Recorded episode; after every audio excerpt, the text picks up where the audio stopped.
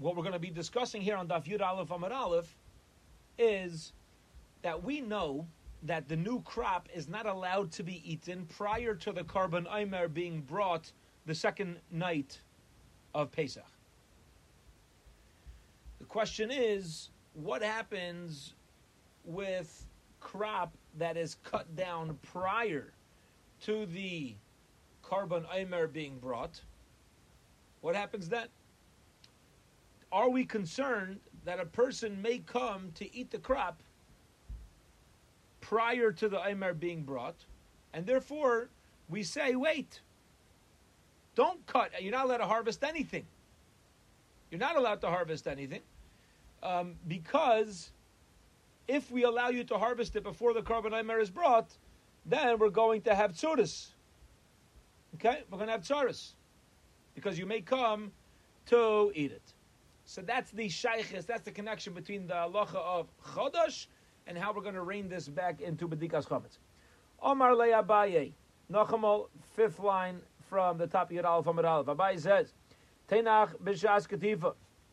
When a person is uh, plucking the stalks out of the ground, they're doing it with a shinoi. So then we say it's allowed to take it down to harvest it before the korban is brought. Tchina v'harkada ma'ikal But what about the tchina v'harkada? um, if you're going to start grinding it, is that enough of a change that is going to remind somebody to dafka use a shinoi so that we're not going to come to the Isser Chadash? Gemara says, Halaykasha tchina berechaya diyod, harkada al gabe nofa, we're talking dealing with, you did tchina and harkada, the grinding and the sifting also with a shinoi. You did it not in the usual way, and that's going to serve as a reminder you're not allowed to eat anything until the korban aimer is brought. So the Gemara asks, but this I've learned in a Mishnah. You're allowed to harvest uh, fields that are watered by man, what we call irrigated fields, and also open fields. That type of stuff you're allowed to cut down even before the Aimer is brought farvas, what's the logic that usually we say you shouldn't do anything before the korban aimer is brought? You're not allowed to cut anything down. But now we're saying if it's a field that's irrigated or out in the valleys, then it's beseder. You're allowed to cut it down, and there's no concern you may come to eat it. Avalai gaichin, you could do that. You just can't come to pile up the grain. You can't gather it in. You could cut, cut it, you can't gather it in. And we said that Mishnah that allows you to do those things are like Rabbi Yehuda so now we got a problem. Michael Amema, what are you going to say? Rabbi Yehuda, obviously from here, permits cutting down grains that are in irrigated field and out in the valleys, and there's no concern that a person may come to eat from it prior to the Aimer. Yet by Bedikas Chametz, he is concerned. He says, no, no, no, no, no, don't do any Bedika once the Zman Isser comes. You might come to eat it. If you find it, you might come to eat it. Why by Bedikas Chametz is he concerned that you may come to eat the Isser, but by uh, he's not concerned you might come to eat the Isser. Ella Amar Abai. Rather, Abai gives an answer, and listen closely to this answer. This is going to be a huge yisaid for the next little bit. And some of us in the Chabura brought this up. We brought it up as what's the difference between chametz and bacon? What's the nafkamina? So we said, oh, very simply, chametz is mutter the whole year. So on Pesach you might come to take a nibble. Bacon, you're not allowed to eat the whole year, so you're used to keeping yourself away from it. Okay? That answer the Gemara is going to give right now, Abai is going to answer that as the nafkamina in Reb Yehuda. Again, what's the kasha right now? Reb Yehuda says on Erev Pesach, once you get to the Zman Isser, don't check anymore. If you didn't do Bedikas Chametz, and now I'm halfway through Erev Pesach, don't do a Bedika. Davka not. Because if you find a piece of chocolate cake, or a slice of pizza, you might come to eat it. So don't do a bedika. Better it stays away. Just do a bittel. Because you might come to eat it. But by Chadash, Rabbi Yehuda says, oh, no, it's fine. No, um, yeah, you're allowed to do that. that. In those locations, it's okay. Why? Because the Imer can't be brought from those things anyway. That's the svara behind it. And Mamela, there's no concern you might come to eat it. So we have a kasha. Are you concerned that a person may eat food or not? Answers the Gemara, Abaye, there's a difference between Chadash and Chametz. Chadash Bado Minei. When it comes to Chadash, people don't eat Yasha. people don't eat the Chadash. There's a certain time where you're not allowed to eat it. And therefore, people are used to not eating from certain uh, certain crop the whole year. So therefore, will allow you to harvest those things because we're not concerned you might come to eat it. People have trained themselves to not eat chadash until the omer is brought. but chametz, loy. Chametz eat 356 day, uh, well, it's 352 in the so, uh, lunar, you know, minus eight. Besides, for eight days a year, kol beseder, 354 minus eight. Memela, people are more accustomed to eating chametz, and that's why Rabbi Yehuda holds specifically by chametz, don't do a checking, because people are so used to eating chametz. If you end up finding it, you may come to take a nibble. Big, big yisoid. This is why big foundation in Pesachim. This is why we're so, so, so. Besides for all the Isser Kares and the Pesukim, we're so machmir on chametz. We got to be so careful because our bodies are so accustomed to grabbing chametz that it's got to be so far away from us. Omar Rava, Rava says, Rabbi Yehuda, Rabbi Yehuda Kasha, we have a Kasha on the opinion of Rabbi Yehuda and the Rabbanon ad Rabbanon like Kasha. But the opinion of the Rabbanon does not have any sort of question, doesn't have any sort of contradiction. Now let's explain. Okay? The Gemara says as follows. The Chachamim argue on Rabbi Yehuda when it comes to Bedikas Chametz. And the Chachamim actually say, remember our Mishnah, that if a person did not do Bedikas Chametz, you do a bedika after the Zman Isser. It must be that the Chachamim are not concerned that if you find the chametz, you may come to eat it. The problem is, this is how Rashi explains, the Chachamim in the Mishnah who tell us that there's no concern are also the opinion of Rabbi Meir. And Rabbi Meir is the one who argues on Rabbi Yehuda by Yashan, who is concerned. The Gemara says like this: The Rabbi Yehuda, the Rabbi Yehuda like kasha kedushanina. There's no contradiction, Rabbi Yehuda, like we explained. Okay, what did we explain? That there's a difference between chametz and yasha. Chametz, we got to be more machmir. You may come to eat it. By chadash and yashan, you're used to being machmir on chadash, so you're not going to come to eat it. That's how we answered up. That's how we farenferred Rabbi Yehuda. What about the chachamim? What about the rabbanon? The Rabbanon ad the Rabbanon nami laikash. And the Rabbanon are also not a contradiction. Why? Because who atzmai machzir alav l'sarfai? Why in the world is this guy, says the Chachamim, why is he doing a bedika two hours before Pesach? Why is he doing it? According to Rabbi Yehuda, don't do it because you might come to eat it. But according to Chacham who say do it. You know why? Because since you're doing it to destroy it, you're not going to come to nibble. Rhetorically, you think the guy's going to eat it when the whole reason why he's searching for it is to burn it and destroy it. If you're out to get your enemy, Kadiyachol, as soon as you find, you're like, oh, I saw you yesterday. What's up? No. I got you for a reason. You're a dead duck. Yeah? And therefore, the Chachamim say that's an, that's also going to be a difference between chametz and um, and uh, yasha. Rav Ashi Amar, Rav Ashi says, Rav Yehuda like Nami like Kasha. He says, I'll give you another answer. Rabbi Yehuda Rabbi is not a question.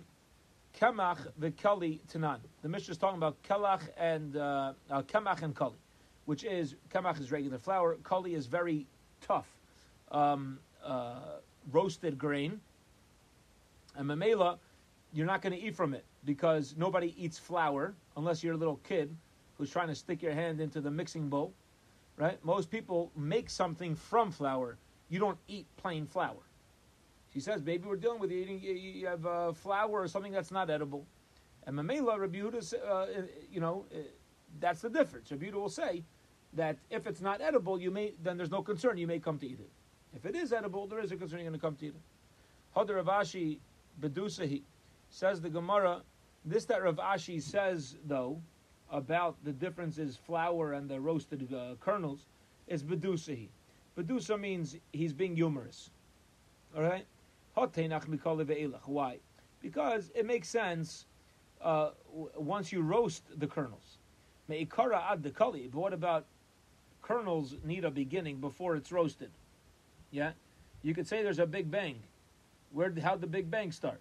You know what I mean? There's always something. Matter comes from matter. There's going to be something beforehand.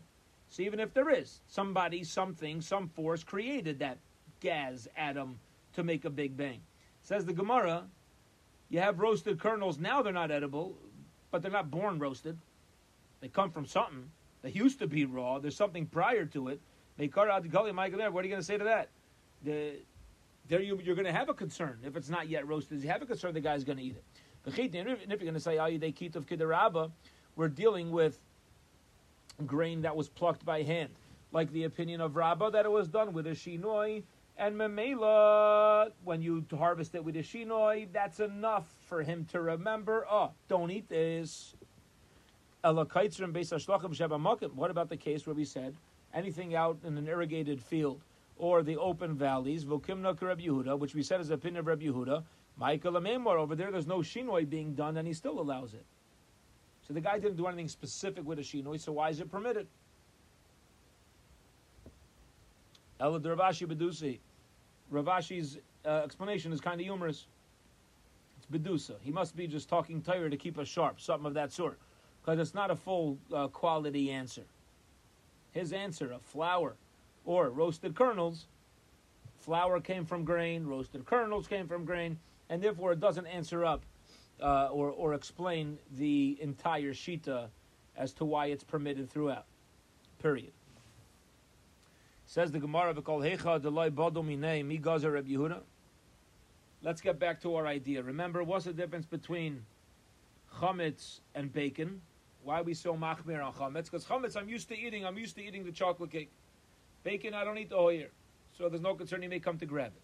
Same svara with the chadash and yasham, right? The new crop, the new crop. People aren't used to grabbing the whole year. People are makbid, as you should be. It's taka asr daraisa. Most of uh, most people don't uh, keep yashon nowadays. It's not so pashit. There is yeshami lismach there's certainly uh, opinions, quality opinions of the Achrayim to rely upon, but it seems that uh, the main shita is to be makbid on it. So most people are makbid on not eating yashan, and uh, as opposed to chametz. Okay, so Gemara says, when people are used to grabbing something, Rabbi Yehuda, um, Rabbi Yehuda makes this nafkamina, but we learned in the Mishnah. A person's not going to make a hole inside of a egg. This is we learned this together in Shabbos. and fill the eggshell with oil. And put it on the side of a candle because you want the oil from the candle to drip onto the eggshell. Now, what do you gain from that? Um, what happens is that um, there's a concern, as we learned in Shabbos, that if you have the oil there, a person may start to tilt it to remove the oil, and if you remove the oil, then the candle's not going to be able to burn for as long, and therefore that's an Isser Dairaisa of putting out a fire on Shabbos by removing oil from a currently existing flame where it is. So that's a chelek of uh, of uh, putting out a fire. Hishacheres. And this is true even if it's not oil in an eggshell.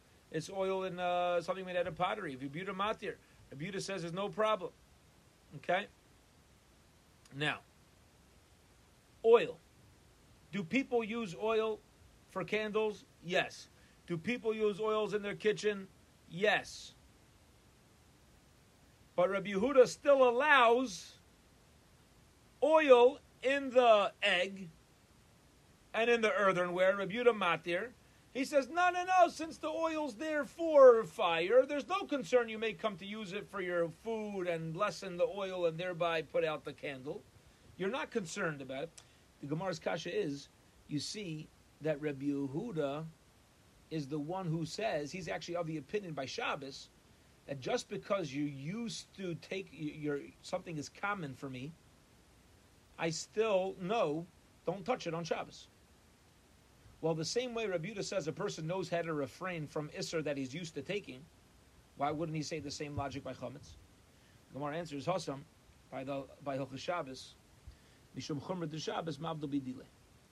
It's a Chumra of Hilchas Shabbos. People know at Shabbos they, they, they start taking extra precautions. Okay?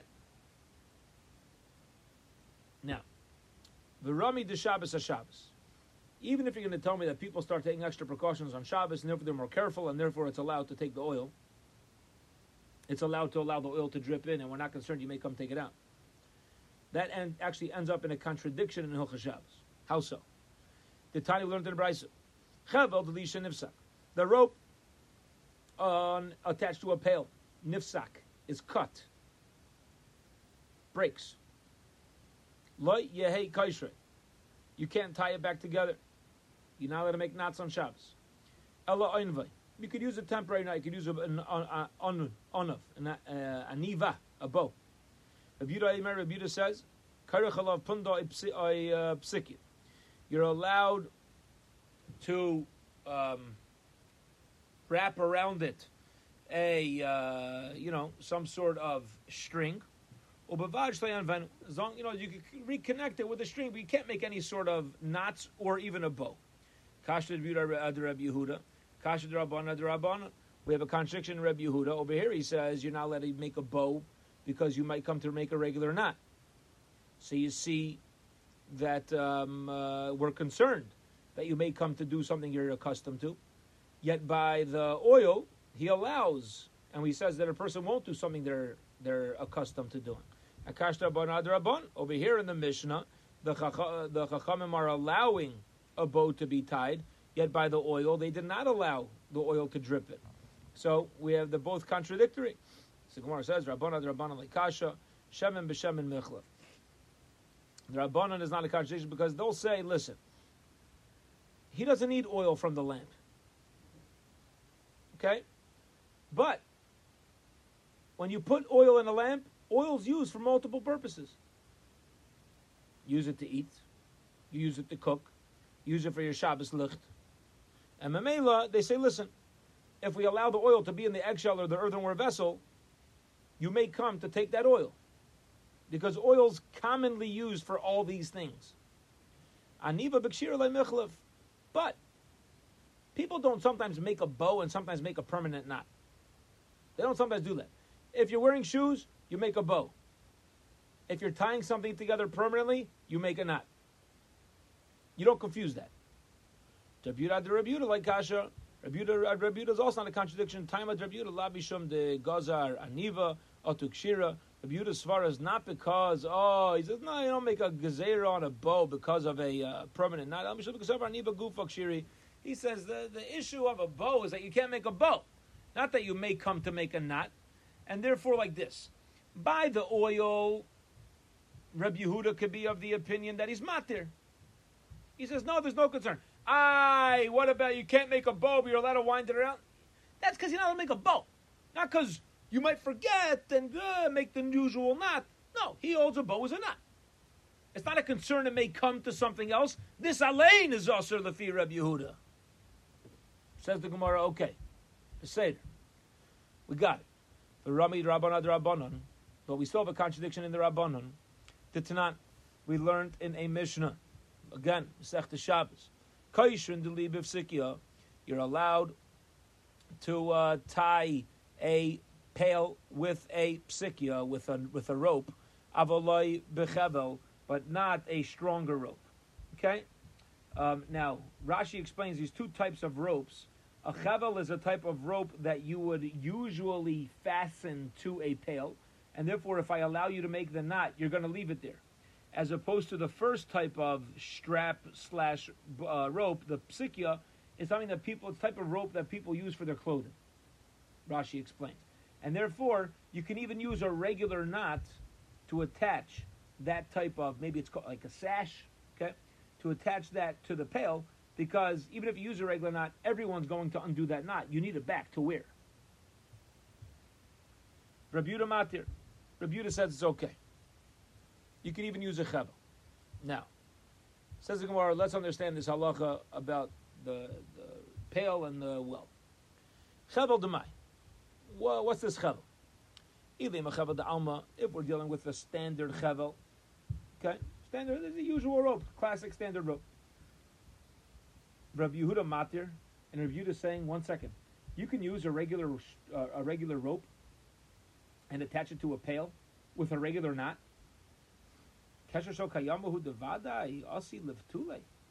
Can't do that. Who in their right mind would permit that?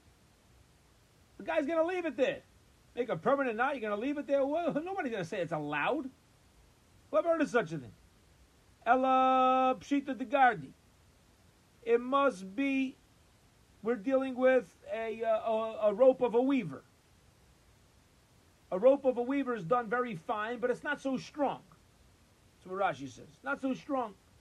So people aren't usually going to do that. Because of Rabbana Chevel the Yatu Chevel the Alma. And we'll say, oh, you know why the Rabban are Machmir? Because Chevel the Gardi, they say, listen, you can't even use that type of rope, because if you allow any type of rope, if we allow a Chevel Gardi, you may use any rope. But one second. In the first part of the Mishnah, when we were making a knot, when the rope snapped, the Rabbanon said you can make an aniva. You can make a bow. Why? The same way I should be concerned of using a weaver's rope, because you may come to use a strong rope, a permanent one, which is usher certainly. Shouldn't the Rabbanon say you can't make a bow out of concern you may make a knot? The same way they're concerned about the rope, you may allowing one kind of rope might lead to a mistake of a different type of rope. Shouldn't they be concerned that one type of knot should leave a concern for that you may make a more permanent other type of knot? So Gemara says in, yeah. Chevel uh, b'chevel michlaf. Aniva b'kshira loy. I'll tell you the difference. And we assumed, I would have assumed this is what the Gemara is going to answer. A weaver's rope is very different than a standard rope. And therefore the Rabbana will allow a weaver's rope. Because you're not going to come to use a standard rope. But, okay, uh, I'm sorry, that's going to be the opinion of Yehuda. The Chum are going to be machmir. The Chum are going to say that these types of ropes may get switched. And once you do one, you may do the other one. That's the Chum. Aniva lay mechalfa. But they say different types of knots, a bow and a knot, a permanent knot, apples and oranges, two totally different things. There's no concern.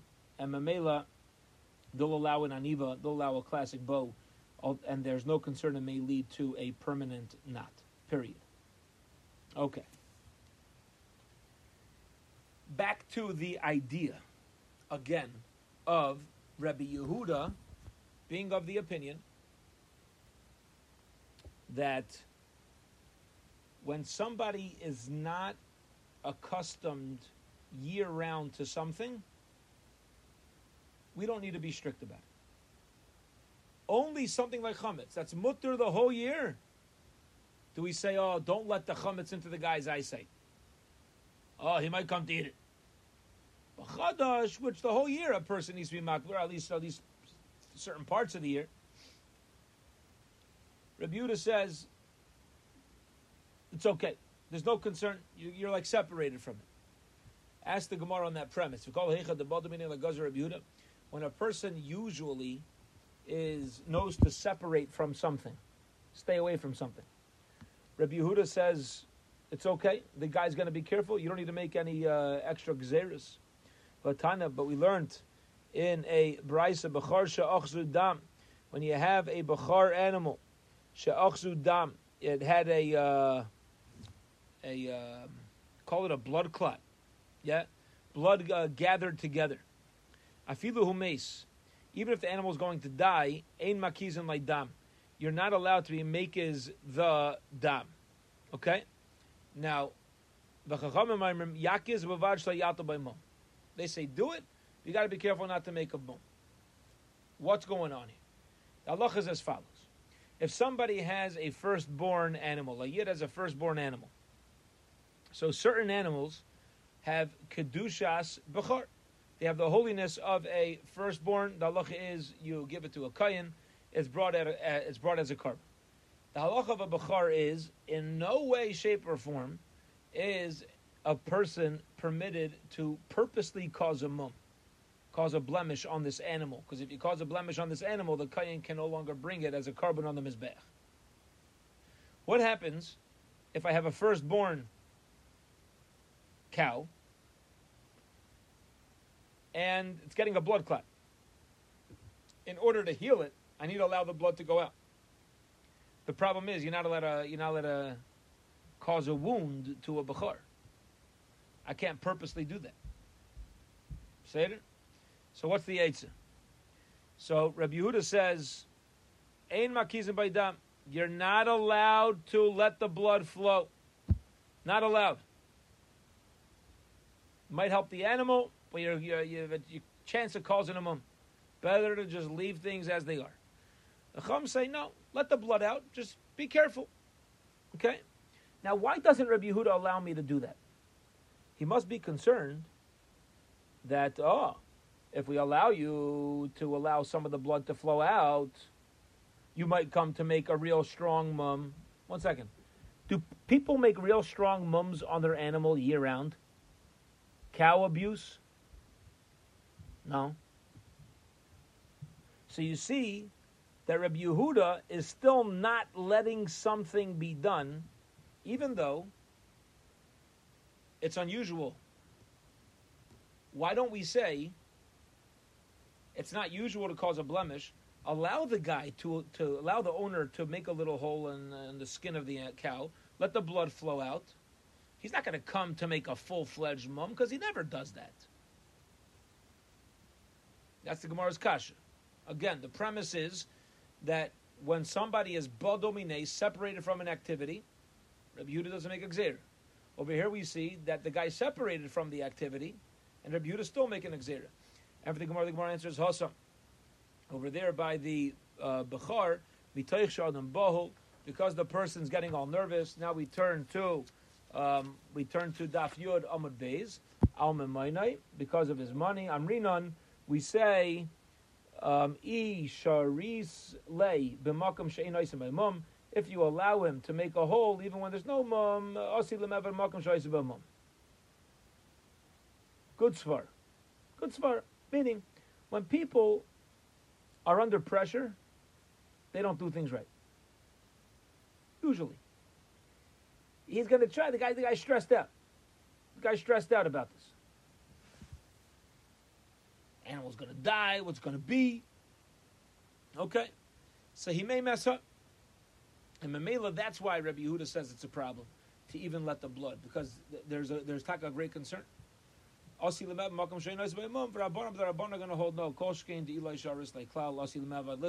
the guy's under pressure, and you don't allow him to let the blood out, certainly he'll make a wrong move.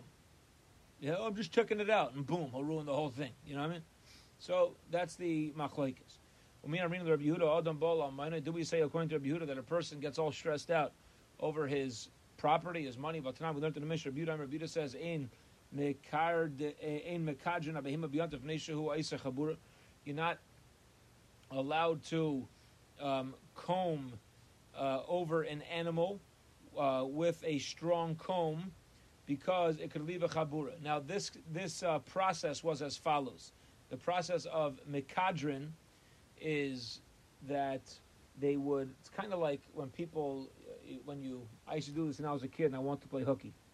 Okay, I knew that the first place that my mother Zechariah Levracha looked to see if I was taka sick was if my cheeks were flushed. I knew that six, seven years old, I didn't want to go to school. She'd tell me, "Oh, your cheeks look flushed. Your taka don't look too good." That's what she would say to me. So whenever I didn't want to go to school, I'd walk into the bathroom, I'd scratch up my cheeks, yeah, scratch them up. Yeah, get them all red and good and geschmack. Yeah, and I walk out like, oh, I don't feel so good. You know, I don't want to go to school. All right? Did you feel my cheeks. Sometimes she went for it, sometimes she didn't. Sometimes she probably didn't go for it and let me stay home anyway. If it's so pathetic, you want to scratch your cheeks because I'm the hate. You could stay home, you know? Yeah, six year old. No. Uh, I probably thought I was fooling her, and she was like, all right, the kid's a six year old. let him do what he wants. The Misa, there are this process of going over the skin with a very strong comb sometimes would make a cut. It would leave like scratch marks. Okay? Rabbi says you're not allowed to use a metal comb. They would do this for the health of the animal. Avo mekartzifin. You're allowed to use a wooden comb, which was softer on the skin. The Chacham say ein mekarjin af ein mekartzifin. You are not allowed to do either. The Hatanya, and we also learned in a brisa, Ezehu kidor vezu kartuf. What's the difference? Kidor katanim chabura. Because kidor, it's very, uh, it's, it has very small uh, bristles, um, and they could lead to a cut on the skin. Usually, the other ones, the, the wooden ones, have larger uh, bristles, and memela they don't leave any sort of chabura. But you see, Rabbi Yehuda allows a wooden one, and he says there's no concern that a person may come to uh, make a chabura. Our answer is Hasam the Ishavik Leimayas. No. I'll tell you the difference between combing up the animal and this blood coming together in the bechor. By the bechor, if you don't do anything to the animal, by letting the blood come out, Mayas, the animal's going to die. And therefore, Amrin and Adam Bahal animal's to die, Oive. Person's to be nervous. The guy gave it to a kain, it belongs to a kain, the kain doesn't want to lose the animal, he's to lose all this, this, uh, this finances. The Mela will say, all right, go do it in a mutter dicka way, Go let out the blood. It's not going to cause a real mum, and uh, hopefully, uh, at least it'll accomplish. We have a chance at it remaining alive and having a, a taka car, a, a kosher carb. Hacha, but by the the combing of the animal, if you don't comb it, the animal's not going to die. It's just not great for the animal. Yeah, it's uncomfortable. So therefore, the person's not so uh, stressed out about it. If you don't do it, you don't do it. All right, my animal's going to have a bad day. Not going to be so happy with me. But it's not going to die. And therefore, we'll say that Hitaka knows how to be careful with the combing, according to Rabbi Yehuda, with a wooden comb. For Rabbi Yehuda, Maishna Gabi Chometz, the Gazar. Why Taka then does he say that when Bedikas Chometz happens after Zman Isser, you should not check Umaishna Gabi Kartzef to Gazar, but by the wooden comb he allows it. What's the nafkamina? In his svara, lachem belechem michlav, kidor bekirtzav loy michlav. Because, listen, you can have Pesach dikamatza and you can have chametz dikamatza. And if you find the chametz dikamatza in the afternoon, or even on uh, Pesach day, you may come to make a mistake. However, Um, kidor bekartzav loy michlav, these two types of combs are totally different. And Memela, if I'm allowed to use a wooden comb, he won't necessarily come to use a metal comb. Period. End of the Gemara, which leads us up to a Mishnah, a brand new topic now, which is now that we've established that that halfway through Erev Pesach, halfway through Erev Pesach, you must get rid of the chametz. It can't be in your location. Now that we've established that, this mission is going to teach us there are different zmanim at different stages of Erev Pesach Day where the chametz becomes more and more usser. As, if you're familiar with shul bulletins from Pesach time, it's going to talk about this is when Shachris is, this is when Saif Zman this is the last time you're allowed to eat. This is the last time that you ha- must have your chametz burnt by this time. That's a different hour. Okay? What's with this? What's with the you have to stop eating chametz at this time? Chametz needs to be burnt at this time. What's going on? This Mishnah is going to be the makar, is going to be the source for all of that. Here we go. Rav Meir, Rav Meir says, you're allowed to eat chametz the entire fifth hour, up until the beginning of the sixth. hour of the day. Now, keep in mind, the sixth hour is not chatzos. It's not midday. Midday is at the end of the sixth hour. Nachon? There's six hours before midday and six hours after midday. Clear? Say it. If somebody is 87 years old, they're in their 88th year of life. They've completed 87 years. They're now in their 88th year, so they're 87 years old. Okay? Rav Meir says, you can eat the whole fifth hour up till the beginning of the sixth hour. And you burn it by the beginning of the sixth hour. Now, midaraisa, the sixth hour is fine. Really, it is. But Rashi says, to kick in for us right away, where our mission is going to be coming from with all these hours, very first Rashi on the Mishnah, Rashi is going to tell us that they didn't have satellite clocks, and satellite clocks can break too. And Mamela, people can be an hour off about when exactly Chatzais is. So Rabbana made a to stop an hour of Bein Hashmoshes earlier. All right? So, the Sarvis Gashes Avi beginning the sixth hour. Rabbi Yehuda Emer Rabbi Yehuda says, Eichlin Kol Arba. No, you're allowed to eat the whole through the fourth hour. V'tailin Kol Chamesh. During the fifth hour, that's kind of uh, what we call leaving it in limbo. You're not allowed to eat it, but you also doesn't need to be burnt. You don't need to burn it yet. The Sarfim Tchilashesh, he agrees that it's got to be burnt by the beginning of the sixth hour. Okay. Vaidam Rabbi Yehuda, Rabbi Yehuda says, additionally, furthermore, if you have two chalas of a korban taida that became puzzle, now, each korban taida had 40 loaves of bread with it. And he had two loaves that were with the korban taida. Munachas agabi itztava. And it's put on top of a itztava. Okay? Um, itztava, eh, Rashi says, is just like a general area in the Beis HaMikdash. Kolzman shemunachas, when the when the chalas slash matzahs were there, everybody was still allowed to eat their chametz. Nitla achas tailin. If one's taken away, so then tailin, everything's now up in the air. So Rashi is telling us how everybody in the Beis Hamikdash who was indoors knew what time it was. They didn't have the sun. So there were two breads from the korban taida that were puzzle. It wasn't meant for the korban anymore. As long as there were two breads out in public, people knew I could still eat my chametz. Once one bread was removed, people knew you had to stop eating chametz, but also the chametz didn't have to be out of their domain yet. Once both breads were gone, everybody knew this is the zman of beer chametz. And Gamliel says, chulin echolin kol arba. Chulin um, is allowed to be eaten through Kol Arba means through the entire fourth hour of the day. Now, this seems to be Rabbi Yehuda's opinion as well. Rabbi Yehuda said, Eichlin Kol Arba. You're allowed to eat the entire fourth hour. Okay? Um, Utruma Kol Chamish. You have Truma for the fifth hour. Now, Rabbi Yehuda just said that the fifth hour is in limbo. You can't do anything. According to Rabbi Gamliel, if it's Truma, you're allowed to keep eating it for the fifth hour. Now Rashi explains because truma you're not allowed to leave over either. So you kind of have a chiyuv daraisa to eat, make sure that truma is eaten. So now you have a choice. Chiyuv daraisa, vadai right in front of me, and as you know, or, or a potential iser later, so you do the vadai obligation.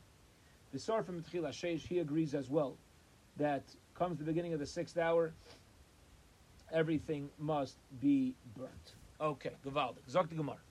Tzman Hus, we learned in the Mishnah over there.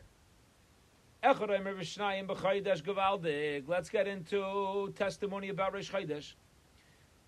One person says, I'm sorry, testimony about uh, uh, a murder. Listen to this. One, one uh, witness comes and says, I saw Yankel killed on the second day of the month. The other guy says, I saw Yankel killed on the third day of the month. Eduson kayamis. Their edus lasts. Why? Maybe one guy thought it was a 29 day month previously, the other guy thought it was a 30 day month previously. So one guy called it the second day, one guy called it the third day. Maybe they just didn't chap the Rosh Chodesh.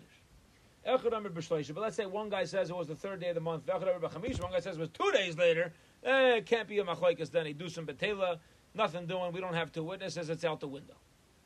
Got it? Gavaldi. Now, Rashi lets us know a very interesting thing, and that is this Mishnah with that recording in Sanhedrin has a caveat. There's a catch.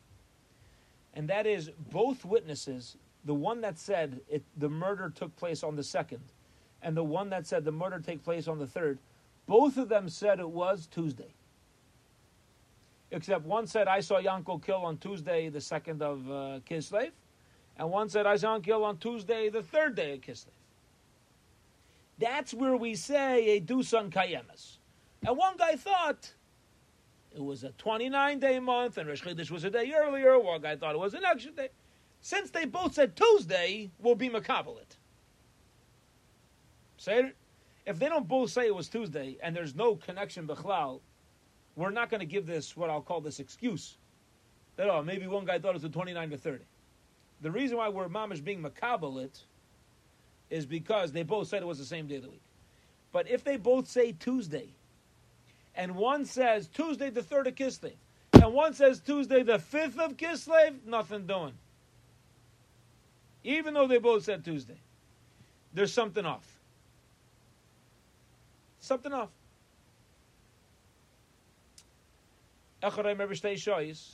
One guy says Yankel killed in the second hour of the day the um, the B'Shalei and Beryl says it was the third hour of the day. Edusam Kayemes, we're going to be makabel their testimony. Echad b'shalish. One guy says it was the third hour.